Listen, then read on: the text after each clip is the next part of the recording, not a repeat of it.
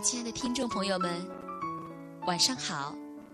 这里是微小宝睡前童话故事，我呀是为你们带来精彩故事的橘子姐姐。首先呢，橘子姐姐有一个好消息要告诉大家，那就是我们的微小宝又有一位新主播要加入了，那就是长得非常帅气的皮皮哥哥。橘子姐姐觉得呀，皮皮哥哥的声音那可是非常好听哦。明天他就会为大家带来精彩故事了，希望你们都能喜欢他。让我们一起来期待皮皮哥哥给我们明天带来的精彩故事吧。今天点播故事的是一位叫豆豆的小朋友。那橘子姐姐觉得呀，他的声音非常清脆，而且普通话也很标准呢。一起来听听他点播的故事吧。橘子姐姐，我是豆豆小朋友。我想点播的故事是《三根羽毛》。谢谢豆豆小朋友的点播。嗯，橘子姐姐觉得呀，你的声音这么好听，改天有时间不妨到我们微小宝来当一回客串主播吧。好了，接下来一起来听听你点播的《三根羽毛》的故事吧。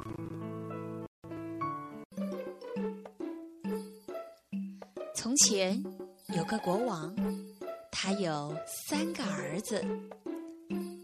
儿子和二儿子很聪明，小儿子却看上去傻乎乎的，不太说话。大家呀都叫他小傻瓜。国王老了，他想该让哪个儿子继承王位呢？你们出去，谁能拿到最精美的地毯，谁就在我死后啊做国王。他带儿子们到王宫前，把三根羽毛往空中一吹，羽毛向哪儿飞呀，你们就往哪儿走。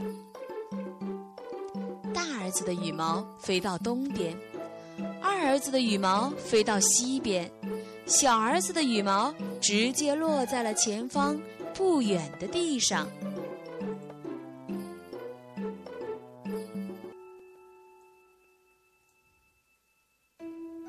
小傻瓜坐了下来，心里很悲伤。这时，他忽然看到羽毛旁边有一扇通往地窖的神秘的门。他走进去，看见一只又肥又大的蛤蟆，周围有许多小蛤蟆。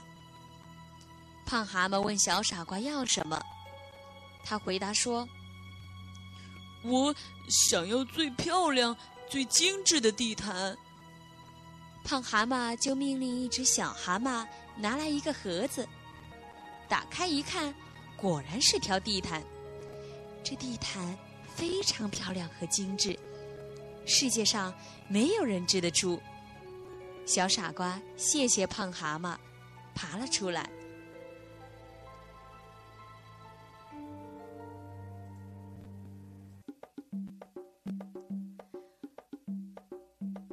两个哥哥以为他们的小弟弟根本不可能找到什么地毯，他们说：“我们为什么要去找呢？”他们随便拿了件粗布衣服代替地毯给国王，他们输了。国王打算实现他的诺言，把王位让给小傻瓜。可是两个哥哥不答应，于是国王说：“谁给我拿到最美丽的戒指，谁呀就继承王位。”他又吹了三根羽毛。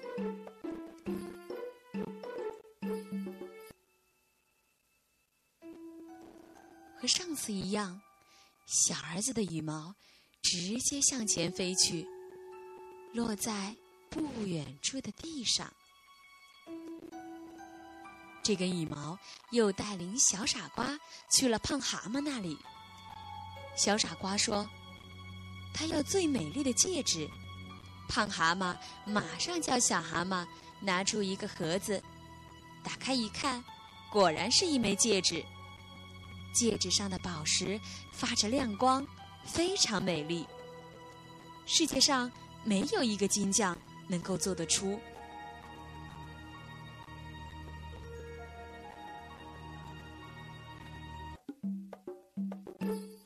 两个哥哥嘲笑小傻瓜，以为他一定找不到戒指。他们弄来车轮上的旧铁环，想蒙混过关，他们又输了。国王准备让小傻瓜继承王位，两个哥哥还是不答应。